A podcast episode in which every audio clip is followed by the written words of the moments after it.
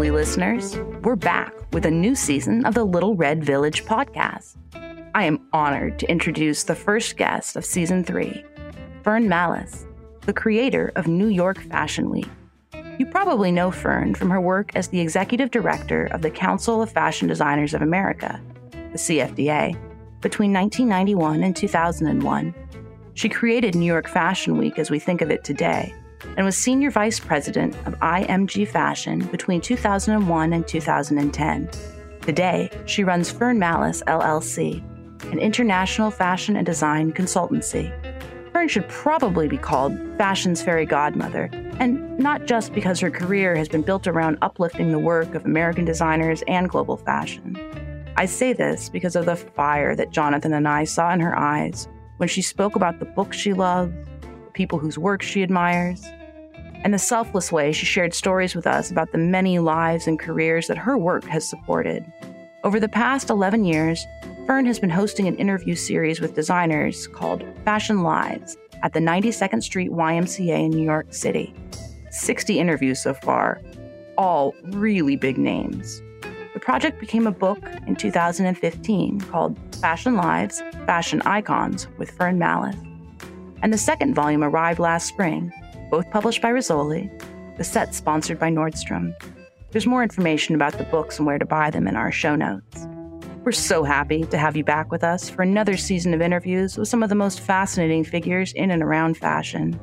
Our wonderful guests have so much to teach us, and now it's time to dive into one of the best conversations that Jonathan and I have ever been lucky enough to host. Hello, everyone, and welcome to the kickoff episode for season three of Little Red Village with myself, Jonathan Joseph, Rachel Elspeth Gross, and our iconic guest for this first episode, the incomparable Fern Mallis.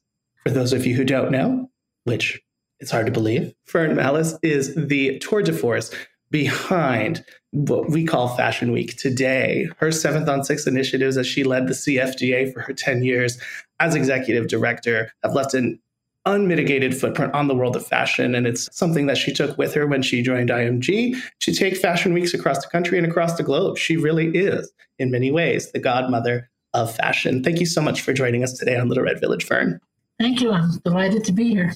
And we're delighted to have you. I think when it comes to people who have shaped my fashion ethos, you sit atop that that sort of firmament in many ways. And I want to thank you personally before we get going for being such an inspiration to my own endeavors within the fashion space as what I see as a stalwart democratizer of the fashion industry and always looking to bring it to more people in new ways because I think that's something that as I've known of your career, I've always watched with just awe at the way you really use fashion to build bridges and connections and showcase the best of the American fashion industry. I would love to kick off by learning about a time, a story where you impressed yourself. You know, with such a storied resume as yours, I know there's got to be at least one story of the time you pulled a rabbit out of a hat and really outdid yourself. Because on Little Red Village, we love to share those insider stories of when you really pat yourself on the back and look back and go, you know, I really did that?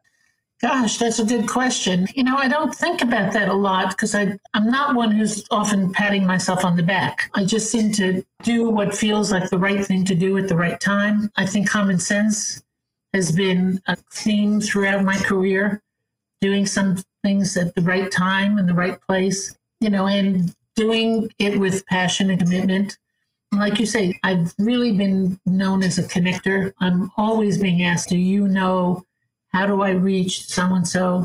I had a public relations business many, many years ago in my life, and I thought I had 411 on my forehead. Now, your readers and listeners probably don't even know what that means. Now it would say Google search, but 411 was where you went to get information about anything. And, you know, I think when, when I think about what you said like that aha moment in a way. You know, I think the first time I was in the tents in Bryant Park when they were being set up, and it was the very first season, and you know, just watching the setup was remarkable. I mean, it took almost two weeks to set everything up, creating a pathway through the park so we didn't damage any of the limestone and any of the pathways in the park, you know, and how you have to build it from the from the ground up, getting the flooring in before you can get rigging in. Then, when you finally get the tent frame up, then you could start more of the interior rigging because of weather issues, and then all the sound and all the platforms and all the everything. And I think I was there when we got the first sound check when the sound guys put some music on, and you heard that just reverberate through the park. And I literally had chills and tears, and know, it was really it was really a special moment. And it's like, oh my God, this is really happening. And that was a one of those moments I think in my life. Can only imagine. I mean, as you've spoken before in many interviews, you saw yourself early in your tenure at CFDA as a vanguard for the American fashion industry. And one of your first orders of business was finding a safe way where the ceiling isn't falling on anyone to show. And that moment must have been a great realization of, of that goal. And so thank you for sharing that. I think that's just such a visceral explanation of that moment. And another feeling like that, I'd have to say, was one way, way earlier in my life, which ages me significantly when when I talk about it. But it was probably when I was at the university, and it was at the University of Buffalo, and it's when I was found out that I had been selected as one of their 20 guest editors, which at that time was one of the most prestigious competitions in the country. If you were interested in fashion as a as a young girl in, in high school and college, you know, you followed these Mademoiselle guest editorships and you, you know, you learned about fashion from reading the magazines. And I got a telegram. People don't even know what a telegram is today. I opened that up in my mailbox and and I really, I mean, I kind of started screaming like, "Oh my God!" you know, and people around me had no idea what I was talking about, you know, and to receive that and find out that I was one of the 20 people in the country selected to come to New York, spend a month working at the magazine, becoming the guest art editor, working with 19 other talented students from all over the country, helping to guest edit an issue and take a trip and and live in the Barbizon Hotel for Women, which was a trip, but in, in and of itself. That was one of those, wow, got it. I, I won, you know, I, I won the, the, the ring on the gold ring, you know, the brass ring on the, on the merry-go-round. Yeah, it joins illustrious, you know, fellow alumni of that program like Sylvia Plath. You know, that Sylvia Plath, the Mademoiselle Joe yeah, Betsey Johnson, Peggy Oh, yeah. I can only imagine one of the things we like to talk about here on Little Red Village is really how people can get started in the industry. And for you, that that's really, from what I understand, how how you started and what led to your first job, as in terms of you being the only one of your cohort to get that fateful call to say, "Hey, Fern, come back for a job." Yeah, but you know, not a lot of people say that they won a contest, and that's how their career started. You know, and hopefully less food poisoning than the Sylvia Plath. that wonderful book, "A Story in the Bell Jar," about poisoned avocado and crab, taking out the whole class. It didn't end well for Sylvia, but nevertheless, she, she was one of the icons of that that program. Absolutely. So we know that in May of last year, the second edition of your Fashion Live series came out with Rizzoli, and that's kind of like a whole a massive collection of experiences that you've had with interviewing people with your 92nd Street YMCA project, which is amazing because it's really, in addition to the fashion, it's really community building. It's really a lot about up and coming young people, helping them to figure out where to go, what to do. And there's not a lot of that for young people in fashion. Are there any experiences you've had there that have really shaped your worldview or, or changed the way you've looked at your career, you know, specifically being surrounded with through those interviews that I've done? Yes, ma'am. Well, you know, I've done 62 of those interviews now over 11 years. So there are a lot of them. Happily, there are now two books out. Fashion Icons 1 came out in 2015, and that was the beginning of the series. And we weren't even sure that this would ever take off. But, you know, after a couple of years, we did a book, and that was Calvin Klein and Donna Karan and Tom Ford and Andre Leon Talley, Bruce Weber, Polly Mellen. I mean, just an, a, an unbelievable group of 19 fashion icons. The second book, which you just referenced, that came out in the spring, which was sponsored and supported by Nordstrom, also has in it, for everybody listening, an interview with done by the fabulous Bevy Smith. And so people who want to learn more about my career and how I started and all the ups and downs, read it in Fashion Icons too. And that book, besides my interview, includes marvelous stories about how these people started from Valentino to Leonard Lauder, Tim Gunn, Victoria Beckham, Angela and Rosita Missoni, the iconic, you know, centenarian Iris Apfel, Christian Siriano, the photographer that we love to death, Arthur Elgort, Bethann Hardison, Bob Mackie, Zandra Rhodes, fabulous British designer, is a dear, dear friend, and Billy Porter and Stan Herman. I think I missed Stan. It's so hard for me to pull out any one of them because every one of them have these stories. And the hallmark of my interviews is that I take the position that these are people that are more than a name on a label. You know, who are you? How did you become you? I mean, none of these people inherited business where mom said or dad, I'm retiring and now it's your chance to take over. I mean, except perhaps of these interviews when I did Angela and Rosita Missoni. I mean, Rosita was the mom and Angela grew up in the business with the family and it was just, you know, it was so normal for her to just evolve into that role. But for the most part, everybody else just had a passion. You know, they all, all of them, even from the first book, started with everything from a lemonade stand to, you know, the thrift shop they created in their basement. They started dressing Barbie dolls. They would dress anybody. You know, one of my favorite Michael Kors stories, and I'm revisiting Michael on November 7th at the, at the 92Y again, is when he was five years old and went for fitting with his mom for her wedding dress. It was going to be her second wedding, obviously. And the dress was just had a lot going on. And Michael, at five years old, said, It's too fussy. And grandma was in the dressing room, and grandma loved the dress. And here's this little five year old pipsqueak saying, It's too fussy. Take off a few bows, and then take off a few more bows, and take off. And eventually they took off all the bows that were on the dress and Michael won over his grandmother. And I think that's how he, his career started, as far as I'm concerned. You know, the things I learned from talking to these people was about, you know, perseverance and staying with something that you really believe in and, you know, and, and learning to listen and who you can trust and trying to make sure you have the people around you who have your back. If I'm giving any advice to young people starting out in fashion, you know, I, honestly, some of the advice I would give them is learn more about the finances than you want to. Most people think, let me leave that to somebody else. And I, I did that in my career, and I'm sorry about that actually. You know, let me be creative. There's a finance person, there's somebody else there who's worrying about the numbers. The more you know about the numbers, the more smart you are about that, the better you are. You know, and if you have time, go to law school. You know, and if not, you know, then make sure that when you start anything, the first people you talk to is a lawyer. Hire a lawyer when you start, not when you get in trouble. And then it's going to cost you more money. Make sure at the beginning that, you know, if you have a, a name and a logo and a label and a trademark, you know, protect all that right out of the gate and learn from that. You know, they, they can be, that, that's such an instrumental part of the business. You know, we, we can't do anything without lawyers. You can't get married, you can't die, you can't start a business, close a business.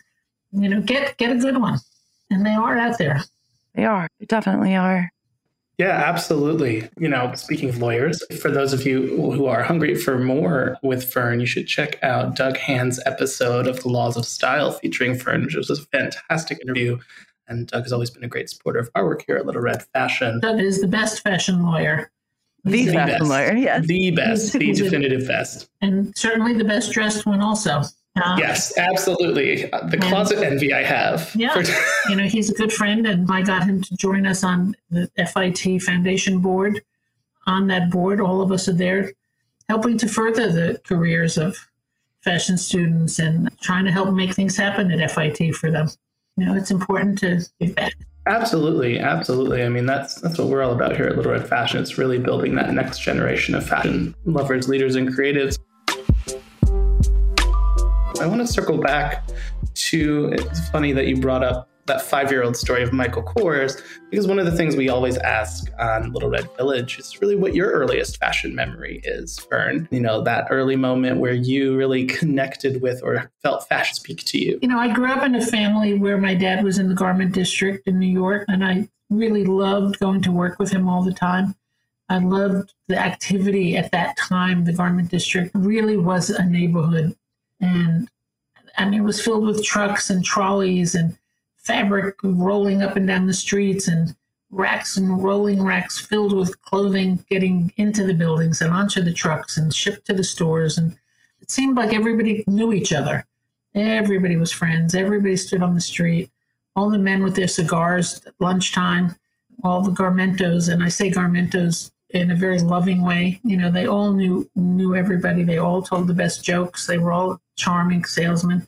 So I grew up with closets full of scarves. I mean, I knew how to tie a scarf 8,000 ways, you know, and I would have parties where I would knot and tie scarves together and hang them from umbrellas and from corners of the apartment and always use them in many more ways than just knotting it around my neck or around my head. I had another uncle who was in the sportswear business, so I got clothes from him. And in high school, I was voted best dressed in my high school. So that was a kind of a pivotal exciting moment for me. And I felt like I, that was like a reputation I had to live up to. And, you know, I just always loved clothing and loved dressing up. You know, I just always remember trying to put books together and trying to, you know, I mean, clothing, clothing talked to me. I loved it. I wish more than anything that I had bins and bins of storage spaces because when I think of all the things that have come through my life that I've let go of or passed on or gave away. I mean, I, I would have had the best vintage shop in New York, you know, with all fabulous clothing. But it just somehow you, I don't even remember where it went and how how how it's gone. You know, and last night I actually saw a spectacular documentary called Pamela Love Story, and it's by Pamela Anderson on Netflix. And there's a scene in there where she opens up a a bin, like a big storage bin, and it's almost like being in a bunker, and it just has her shoes. I mean, you've never seen so many shoes. I mean, it's just, I mean, there, there were gasps in the theater, like, oh my God. You know, I mean, it's amazing when you can keep those things and look back at them, but then got to keep moving on and letting go. Yeah, absolutely. I mm-hmm. often think that way about some of my socks. That's what got me into fashion as a kid. My mom found the tallest socks in the garment district you could imagine to cover my leg braces. And I started becoming obsessed with matching them to outfits. And that's how I started my, my mm-hmm. kick. And even to this day, I think, oh man, the story that those socks could tell, which is something I think definitely you would resonate with. I know from your interview with Doug too that you were in Love, Loss, and What I Wore yeah. off off Broadway. Can you talk a little bit about that experience and, and how you connected with it that It was work? a complete out of body experience for me. I mean, I I had that book for many years, small little gift book that a friend had bought me, that Ilene Beckerman wrote, and I was I was always enchanted by the book. I you know I thought it was it was so real because I mean the sketches were so refreshing and every page had a picture of a garment, a sketch, and on the other side of the page was a story about that garment. You know, I bought this when I had my first date with Jimmy, and you know, and what the dress meant to me, and you know, and this is what I wore at my mother's funeral, and this is what I wore at the prom, and when I gave birth, this is what I was wearing, and you know, and when Johnny broke up with me, this dress. I mean, every outfit had a story and I believe that. I mean, I could tell you a story about every single thing in my closet, you know. And when I've gone to resale shops to give things to resell, and people go, you know, some woman on the counter goes, "Nope, nope, nope," and I go, "Do you know where this, you know, where this was from? Do you know why how important this garment is?" I mean, I would go crazy. I would get so upset that they were just dismissing my family my children, my clothes. So in any case, I mean, I had the book for many years, and then years later, the Daryl Roth, the producer, who is mother of a producer who is certainly making a fashion statement these days, Jordan Roth. And I knew her, and she had one of her colleagues call me one day, and I knew the play. I knew that it was happening for years, and it has an ensemble cast of five women sitting on a stage with the music stand and the and the loose leaf book with the script in it. So you don't you don't have to memorize everything under the sun. And it changes, you know, it changes the cast all the time. And it's had everybody from, you know, Rosie O'Donnell and and you know Rita Wilson and Rhea Perlman and all sorts of characters and leading actresses and and other real part-time characters. And so they called me and they said, "Do you know anybody in fashion that we can add to this to our next group?" And they said because they had done one a while back with Stacy London, and it brought a whole bunch of new people to the theater. And I said, okay, let me think about it. And, and we spent many days on the phone and throwing out names, and I gave out a lot of good names that I thought might be fun to do it. And nothing seemed to be gelling. And then I don't know whatever possessed me, but I said on the phone one day, what about me? And the you know associate producer said, oh my God, are you kidding? Would you even consider it? And I said, yeah, well, maybe. Because it was, it was a moment in my career when I had left IMG. I had left Fashion Week. It was 20 years of doing that. I was taking time off trying to just enjoy my time and figure out what I wanted to do next. And so they said, let us send you a couple of paragraphs of part of the play and let's schedule, you know, a not a rehearsal, what is it? Like a table read? Like a table read? Yeah. So, I mean, I came with an assistant who was helping me on some things, and we went to the theater with the director. We were the only ones there, sat on the stage. They read a part and said, You're on. And I read the piece, and I was supposed to cry a little bit in it, and I tried to do my best tears. And I was, I was terrified. And she said, "Oh my God, this is great! You could, you could absolutely do this." And I said, "Really?" And they said yes. And it was a lot of work. It was, you know, just about a month. It's seven nights a week and two matinees a week. You know, you really can't do anything else in your life when you're doing that. And Katie Lee Joel, who was married to Billy Joel, was one of the people in the cast who was new to that also, and I knew her. And Lillias White, who's a great actress, and two other fabulous actresses.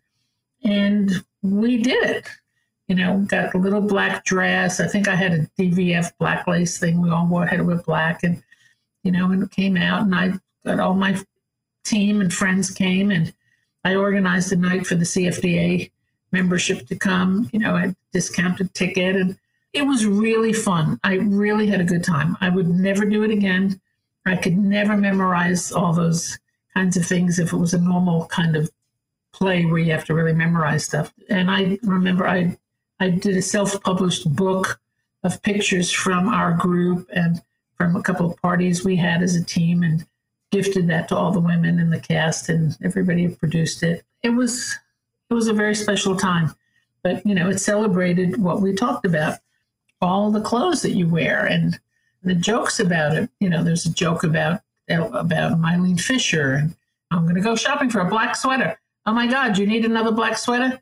No, of course not. How many black sweaters yet? You know, you know, 20 of them. Okay, we'll get another black sweater. You know, and you know, what's in your handbag? And you know, the funny stories, you know, some you know, one of the characters does a whole thing going through her handbag, you know, and it's filled with cheese and crackers from an airplane that you were probably on three weeks ago in case you get stuck somewhere starving.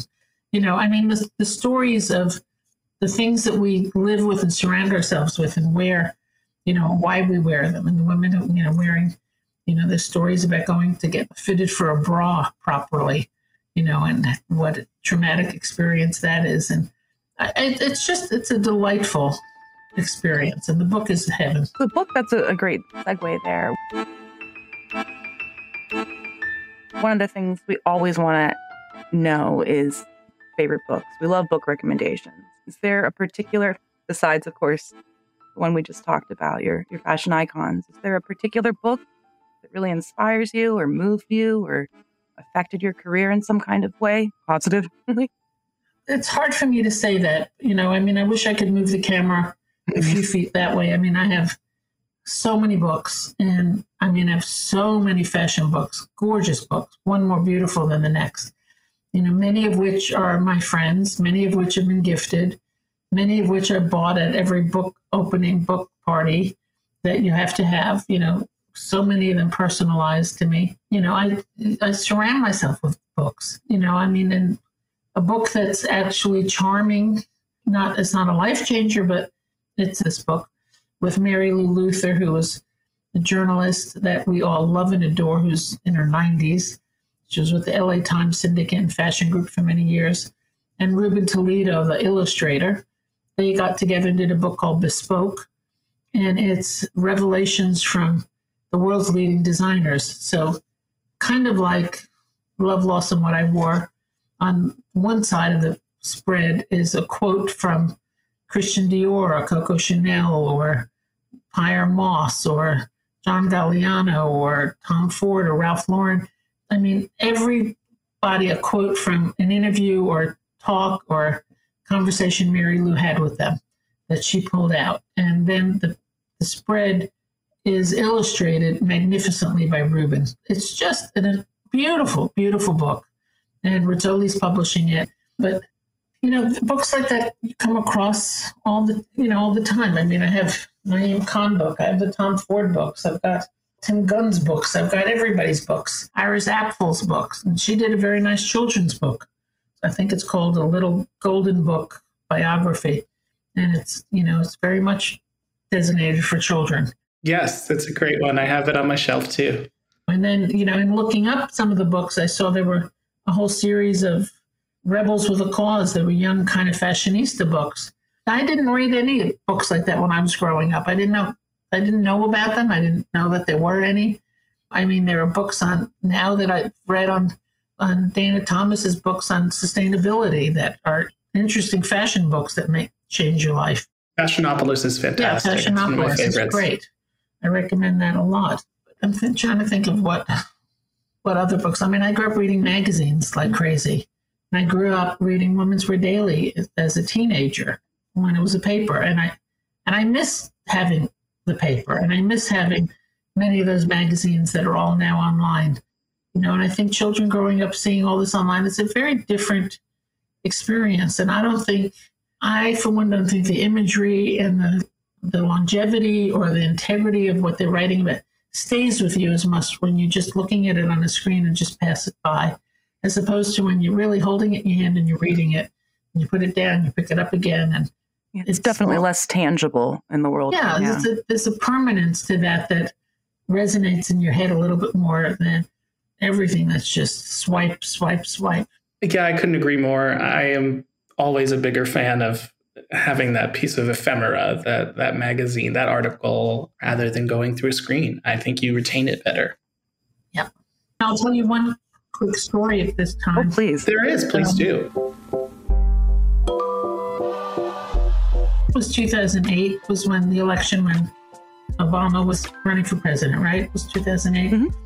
And those years, the tents in Bryant Park, all the fronts had great graphics and paintings and visuals you know, we always did something that was topical to the time and place.